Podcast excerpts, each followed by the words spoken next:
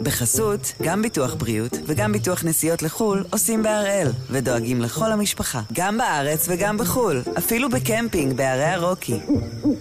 כן, גם שם, כפוף לתנאי הפוליסה וסייגיה ולהנחיות החיתום של החברה. היום יום ראשון, 26 ביוני, ואנחנו אחד ביום, מבית N12.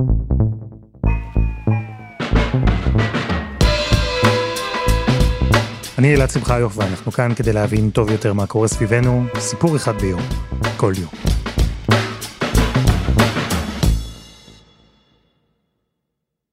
התגייסתי באוגוסט 93, באתי למשטרה מתוך, נשמע לך אהבה ואכפתיות למדינה, לא ראיתי את השכר, אם אני אספר לך את השכר הראשוני שלי, אתה תצחק. השכר הראשוני שלי היה 1,920 שקלים, במשטרת ישראל. אז התגייסתי לתחנה באזור מרחב לכיש, אני גר באזור הזה, והתחלתי מלמטה, מתפקיד של סייר. זה התפקיד שאתה מתקשר למשטרה 100, אני מגיע אליך הביתה, אני מטפל לך באירוע.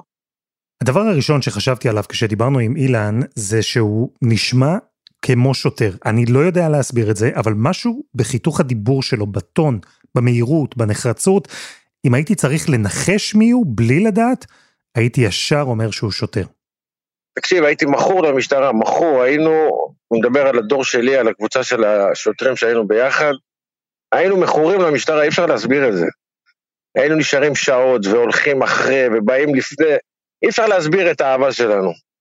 אז כן, אילן הוא שוטר. ליתר דיוק, הוא היה שוטר. אבל נגיע לזה. אילן התחיל את הקריירה שלו כשוטר סיור בשטח, וזמן קצר אחרי שהוא התגייס, השטח הפך פתאום למקום אחר לגמרי. גם העבודה שלו הפכה פתאום למשהו אחר לגמרי. 94, 5, 6, 7 היה, אם אתה זוכר, האוטובוסים והמחבלים המתאבדים, היה תקופה מאוד קשה. ואת כל המחזות האלה אנחנו ראינו. אני הייתי חלק מזה. אי אפשר להסביר איזה חסינות אתה מייצר. כל שוטר סיור, בעיקר שוטרי הסיור והמז"פ, הם נחשפים לדברים ולמרות שאי אפשר לתאר אותם. אנחנו אלה שמגיעים ראשונים לזירה, אנחנו אלה שרואים ראשונים את הנפגעים, את ההרוגים. וואו, אתה מציף לי פה דברים, אני לא יכול. אז דיברנו, וכל כמה רגעים אילן נזכר בעוד אירוע, בעוד מחזה נוראי שראה, בעוד משהו קשה שהיה צריך לעשות, הכל במסגרת העבודה, העבודה שלו כשוטר. ולמרות הכל, שמעתם, הוא אהב להיות שוטר. גם כשאת האינתיפאדה החליפו אירועים אחרים, גם הם מאוד מאתגרים. שתבין, זה היה תקופה של קסמים מאוד קשה, אז אתה צריך להיות עם שכפץ עליך כל המשמרת, וקסדה.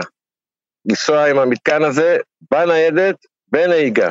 עכשיו אתה מטפל בכל האירועים, אז אתה מוריד את הקסדה, אבל אתה עם השכפץ עליך קבוע, שתבין שהיו שם מתחים, שאי אפשר לתאר את התקופה הזאת, אני מדבר איתך על 2011-12 וצפונה.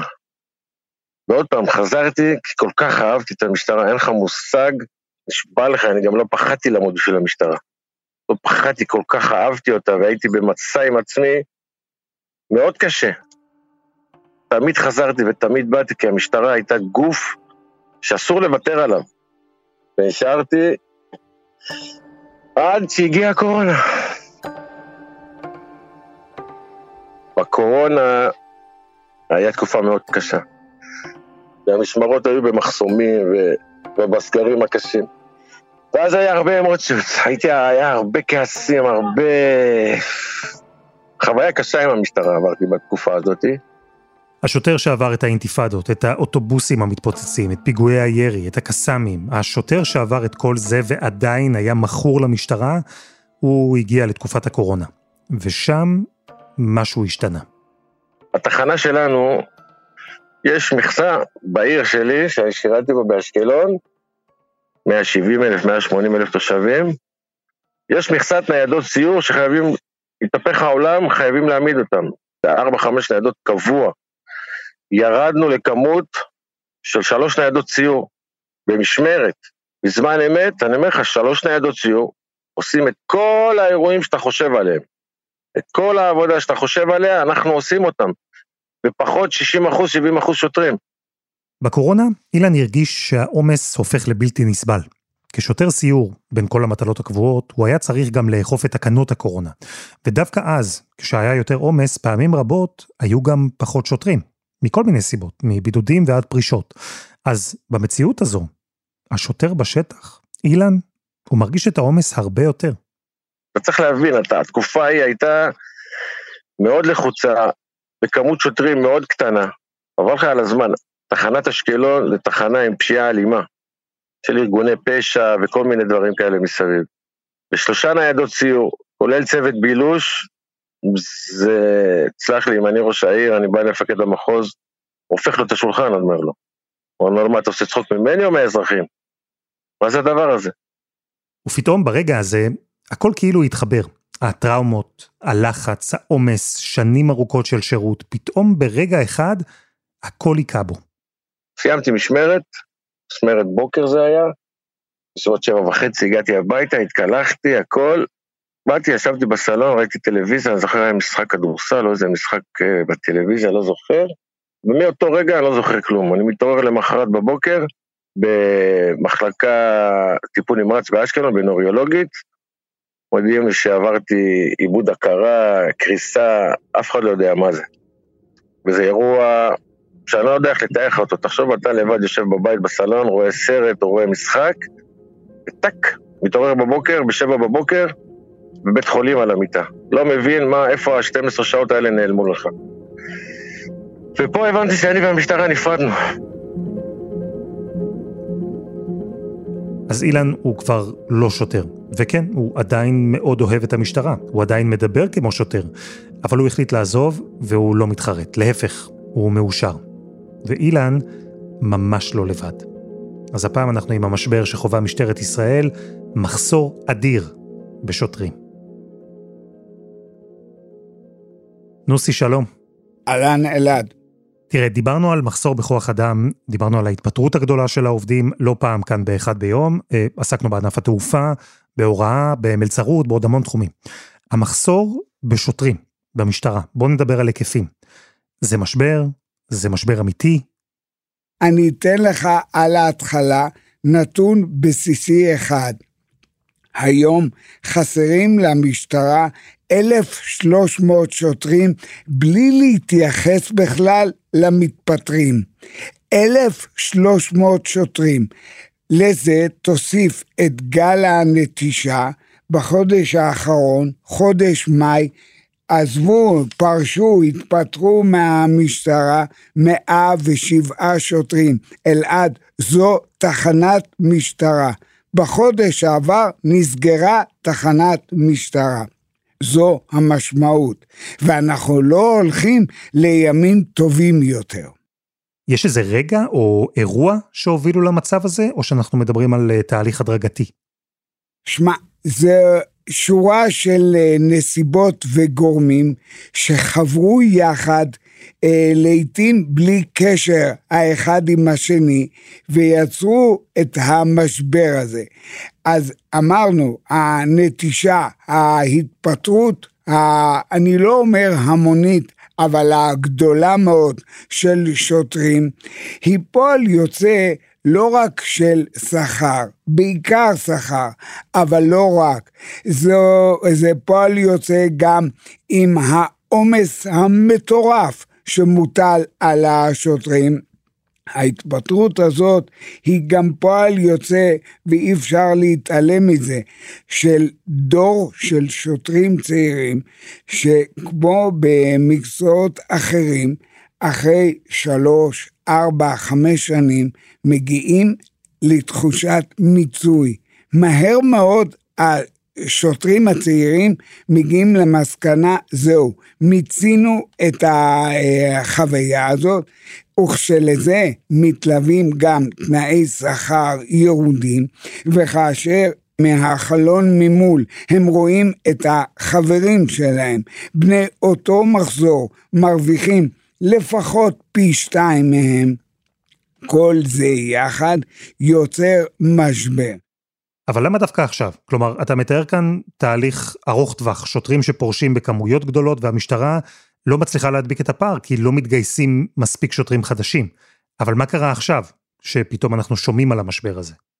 לפני שנה נחתם הסכם בין המשטרה לאוצר, שנקרא הסכם גג שכר.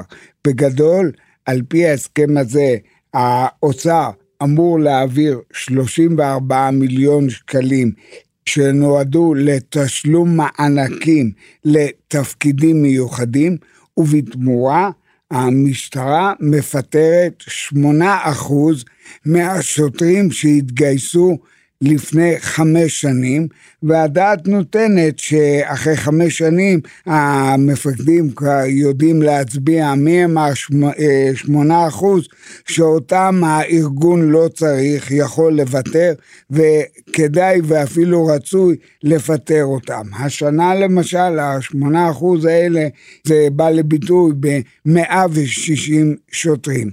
אלא ש... לפני חודש וחצי, הודיע המפכ"ל שבמציאות הזאת, שבה שוטרים מתפטרים ממילא בסדרי גודל של 70, 80, ועכשיו כבר מעל 100 שוטרים בחודש, אין שום אפשרות להוסיף לכך גם פיטורים יזומים שנדרשים בהתאם להסכם, ולכן הוא הודיע, אני לא מפטר שוטרים. הודיע האוצר, אם אתה לא מפטר, אנחנו לא מעבירים את התקציב. כך נוצר בור של עשרות מיליוני שקלים, שנועדו בעיקר לתשלום משכורות. כלומר, שוטרים שבאופן רגיל היו מוצאים את עצמם מחוץ למשטרה, נשארים, כי אין ברירה. ויכול להיות שגם שוטרים חדשים שמצטרפים יהיו פחות מוכשרים היום מבעבר, כי דווח שבגלל המחסור הזה, המשטרה גם תקצץ את ההכשרות לשוטרים, מ7 חודשים ל7 שבועות, לי לפחות, זה נשמע מאוד דרמטי. מדובר בקורס שוטרים, הקורס הבסיסי, שאותו מעבירים במכללה בבית שמש. הקורס הזה במקור נקבע ונועד ל7 חודשים. בא פיקוד המשטרה ואמר, בעת הזאת, כשהמצוקה גדולה כל כך, החליטו שבמקום 7 חודשים סגורים במכללה, השוטר המתחיל שעושה את הקורס הבסיסי, יהיה 7 שבועות סגורים במכללה, ובשאר הזמן ואת שאר החומרים הוא יקבל בלמידה דיגיטלית, כשאחרי 7 שבועות ראשונים הוא כבר יוצא לשטח ומוצמד לשוטר חונך. פעם בחודש קוראים לו שוב למכללה ליום שלם רצוף לשהייה ולימוד שם במכללה. מכל המהלך הזה המשטרה הצליחה לקצץ 350 שוטרים בעלי תפקידים במכללה, שאותם היא העבירה לתחנות. אוקיי, אז אני מבין את ההיגיון בהיבט הזה. בכל זאת, 350 שוטרים, זה לא מעט. זה נראה יפה, יעיל ומועיל. אני רואה בזה בעיה עיקרית אחת בולטת, שאליה נחשף רק בהמשך. העובדה שהשוטרים האלה, עיקר הקורס עושים בלימוד דיגיטלית, פוגעת פגיעה אנושה ביכולת המעקב והפיקוח אחר ההכשרה, וזה ייתן את אותותם בסוף, כשיגויסו שוטרים שלא ראויים. אז איך מתייחסים לכל זה במשטרה? מה אומרים שם בדיונים הפנימיים?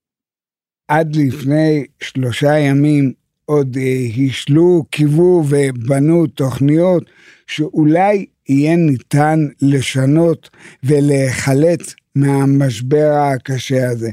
ואז באה הודעה על הקדמת הבחירות, ומה שנוגע למשטרה זה אומר הקפאת התקציב החדש לשנת 2023, כלומר, גם את האור הקטן שבקצה המנהרה קיבלו להם, וכעת מדברים במטה הארצי בקומה 5, היא קומת המפכ"ל, במושגים של פגיעה משמעותית בקשירות המבצעית, ביכולת ובמענה המבצעי של המשטרה. זה עלול מאוד להיות קו פרשת מים שממנו אנחנו יכולים לקבל שירותי משטרה, או ליתר דיוק נפסיק לקבל שירותי משטרה בסיסיים. מה, עד כדי כך אזרח יפנה למשטרה בעניין מסוים שהיום מקבל טיפול ופשוט לא יהיה מי שיטפל בו? חד משמעית כן. זהו, שזה לא משבר כוח אדם, זה לא איזה עניין פנים משטרתי. המשבר הזה שחובה היום המשטרה מאיים להגיע בעצם לכל אחד מאיתנו.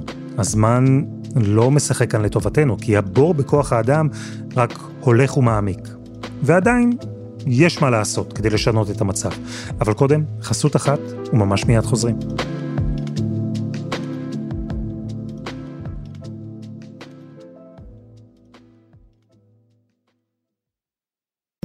בחסות, גם ביטוח בריאות וגם ביטוח נסיעות לחול עושים בהראל ודואגים לכל המשפחה. גם בארץ וגם בחול, אפילו בקמפינג בערי הרוקי. כן, גם שם. כפוף לתנאי הפוליסה וסייגיה ולהנחיות החיתום של החברה. אנחנו עם משבר כוח האדם במשטרה, משבר שמוביל לכך שיש יותר שוטרים שעוזבים מאשר שמצטרפים. ולגוף שאמור לשמור ואמור להגן עלינו, חסרים היום מאות, יש מי שטוען שאפילו יותר, שוטרים מיומנים ומוכשרים. וזה תהליך הדרגתי, קורה כבר לא מעט זמן. ניצב בדימוס דוד צור, לשעבר מפקד הימ"מ, מג"ב ומחוז תל אביב, הוא זוכר שכבר אז, לפני 20 שנה, כשהוא היה בפיקוד, דיברו על בור כזה, בור שהולך ומעמיק. כל הזמן זו הייתה בעיה. אחד הדברים שהכי הציקו לנו בדיונים, זה היה איך כל הזמן משמרים את המוטיבציה של האנשים, ואל מול מקדם השחיקה הגדול מאוד, בעיקר בשטח. עכשיו, הדברים האלה לוקחים זמן וקשים מאוד. אפשר היה לצפות שבעיה כזו, משבר הולך ומתהווה כזה, שאפילו בצמרת המשטרה זיהו כבר לפני 20 שנה ויותר. אז אפשר היה לצפות שהיום הנושא הזה כבר לא יהיה רלוונטי. כלומר, אין פה בעיה שלא זיהו אותה מוקדם. אבל בכל זאת, למרות שבישיבות הפיקוד ידעו לאן הכל הולך, התרחיש שממנו חששו קרה, אחד לאחד. תראה, הייתי מפקד מג"ב, היה לי 8,500 לוחמים, זה היה הסד"כ שלי. נכון, זה היה בפיק הכי גבוה של האינתיפאדה השנייה, זה היה בין 2002 ל-2004, שגם היינו אחראים על הגדר, עוטף ירושלים, פיגועים. היום מפקד מג"ב, כן, עברו 20 שנה מאז, בדיוק 20 שנה, מ-2002, אנחנו היום עם 8,000 לוחמים. זאת אומרת, פחות 500 לוחמים במג"ב. זה לא סביר, כן? אז הסד"כים לא רק שלא גדלו, אלא חלקם אפילו פחתו. על הסיבות דיברנו, אבל כדי להבין מה הפתרונות האפשריים, צריך להבין גם את הסיבות מעט יותר לעומק, כי יש כמה מימדים. הקורונה היא רק הקצה. זה אירוע ממושך שבו שוטרים מצאו את עצמם מבצעים משימות שהן, כן, במהות לאכוף את החוק ואת הכללים, אבל בפועל, בטח במפגש בינם לבין האזרחים, הן משימות שונות מאלו ששוטר ממוצע מצטרף עבורן לקוח. וניצב בדימוס צור טוען שכאן יש מימד נוסף לבעיה, והיא המדינה. המדינה שמעמיסה על שוטרים משימות שמשטרות אחרות בעולם לא אמורות לבצע. תחשוב על הסקוטלנד, אוקיי? יש לו משימות מאוד מאוד ממוקדות, בעיקר בתחום של השיטור. המשטרה קלאסית. וזה נכון בשטוקהולם, וזה נכון בדנמרק, אגב, וזה נכון גם בניו יורק, וגם לצורך העניין באטלנטה. מה קרה למשטרת ישראל? השיפטינג הזה שעברו משיטור קלאסי, למצב שבו הם בעצם אחראים על ביטחון פנים, טרור, מחסומים, משמר גבול, שומר חומות וכן הלאה, זו משטרה שיש עליה משימות אחרות ממה שאנחנו רגילים של משטרה רגילה. תוסיף לזה שלא היה מפכ"ל שנתיים רצופות, עד למינוי של קובי שבתאי לפני שנה וקצת. זה תהליכים שפגעו בארגון. אי אפשר להיות ממלא מקום ולבצע תהליכים ארוכי טווח, שכל הזמן אמורים למנוע את השחיקה הגדולה הזאת. ולכן הקורונה, פלוס המצב הזה שדיברתי בו, שבו אין פיקוד מלא, תדמית וכן הלאה, הדברים האלה מתנגזים לזה שהיום אנשים לא רוצים לחזור לעבודה הזאת. ויש עוד גורם לבעיה, למשבר, וזה הארגון עצמו, המשטרה, ובייחוד האופק הבעייתי שהארגון הזה מספק לדור הצעיר שלו. אתה יודע, אני הייתי מפקד מחוז בגיל 44, וסיימתי 3 תפקידי ניצב בגיל 47. כשהייתי מפקד הימ"מ הייתי בגיל 31. היום מפקד הימ"מ הוא בגיל 52. מפקדי המחוזות הם בגיל 60. זה גם משליך כלפי מטה. זאת אומרת, זה תהליך שהוא לא טוב, שצריך גם אותו לטפל בו. בתקופה של דוד צור, לפני כ-20 שנה, לאיש משטרה צעיר היו אפשרויות קידום. היה מסלול קריירה מוחשי שאפשר לגעת בו. היו קפיצות תדירות יותר, הזדמנויות פיקוד מוקדמות. אבל ברגע שהמשטרה הפכה לגוף מבוגר יותר, ולצד היתרונות המסוימים של המגמה הזו, אין פלא שהיום צעירים פשוט מתייאשים. אז יש כל מיני פתרונות שמתייחסים לבעיות האלה בדיוק שדיברנו עליהן, אבל אלו פתרונות לטווח ארוך יותר. כל אלו לא יעזרו למשטרה להתמודד עכשיו עם מחסור במאות שוטרים. אלו לא יעזרו לחסות את הבור בכוח האדם, בור שממשיך כל הזמן להעמיק. אבל יש מה לעשות, גם בטווח המיידי. אני חושב שאחד הדברים המיידיים שצריך ואפשר לעשות, הצעתי את זה גם למפכ"ל, זה לייעל את המעבר בין, למשל, לוחמי מג"ב שמשתחררים, להכניס אותם לקבע. זה פוטנציאל כבר מצוין של אנשים שיודעים משטרה, משתחררים כל מחזור, 3 מחזורים כאלה בשנה, שמשתחררים מאות של לוחמים, שעשו שירות של 3 שנים במג"ב. כך תכניס אותם לתוך המשטרה יחסית בהליכים מהירים, תעשה להם איזה הסבות מהירות, זה דבר שאפשר וצריך לעשות אותו. אגב, המשטרה לבד לא יכולה לטפל בזה. חייב להיות פה גיבוי של, ולא במילים, צריך דרג של מיניסטריאלי, של פוליטיקאים, שמתלבש על העניין הזה. ותשמע, המצב הפוליטי בארץ, אני לא צריך להוסיף לך. חוסר היציבות הזאת ממש לא תורם לעניין הזה, והבעיות איכשהו לא נעצרות כשהכנסת מתפזרת. נוסי, כמה שנים אתה כתב משטרה? וואו, הרבה, אלעד, הרבה מדי כנראה. אז אני מתנצל על הקלישאה, אבל הפרספקטיבה שלך מעניינת אותי. אתה זוכר משהו כזה? תראה, עברו על המשטרה משברים מסוגים שונים, ותמיד אמרנו, זה המשבר רעידת אדמה. תמיד כל שנה הייתה לנו איזושהי רעידת אדמה. אני אזכיר לך משהו שאתה זוכר, פרשת הניצבים, שבזה אחר זה 7 ניצבים נאלצו לפרוש, ואמרו אז, זה יום כיפור של המשטרה. כל פעם יש איזה אירוע מטלטל, אבל פה אני חושש שהפגיעה היא ביסודות של הארגון, ומכאן החשש שלי לפגיעה קשה יותר. ועדיין, פתחנו ואמרנו בראשית השיחה שזה משבר קשה שעובר על המשטרה, זה לא משבר קיומי.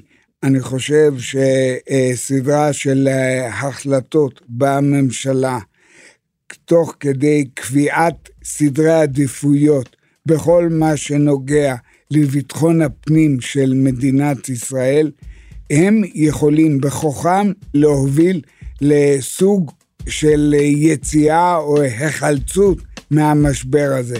עדיין לא מאוחר. נוסי, תודה. תודה לך, אלעד. ותודה לניצב בדימוס דוד צור ולשוטר לשעבר, אילן.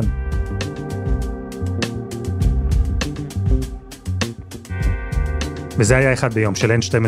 אנחנו גם בפייסבוק, חפשו אחד ביום הפודקאסט היומי. העורך שלנו רום עתיק, תחקיר והפקה דני נודלמן, עדי חצרוני ורוני ארניב. על הסאונד יאיר בשן שגם יצר את מוזיקת הפתיחה שלנו, ואני אלעד שמחיוב. ירון אברהם יהיה כאן מחר.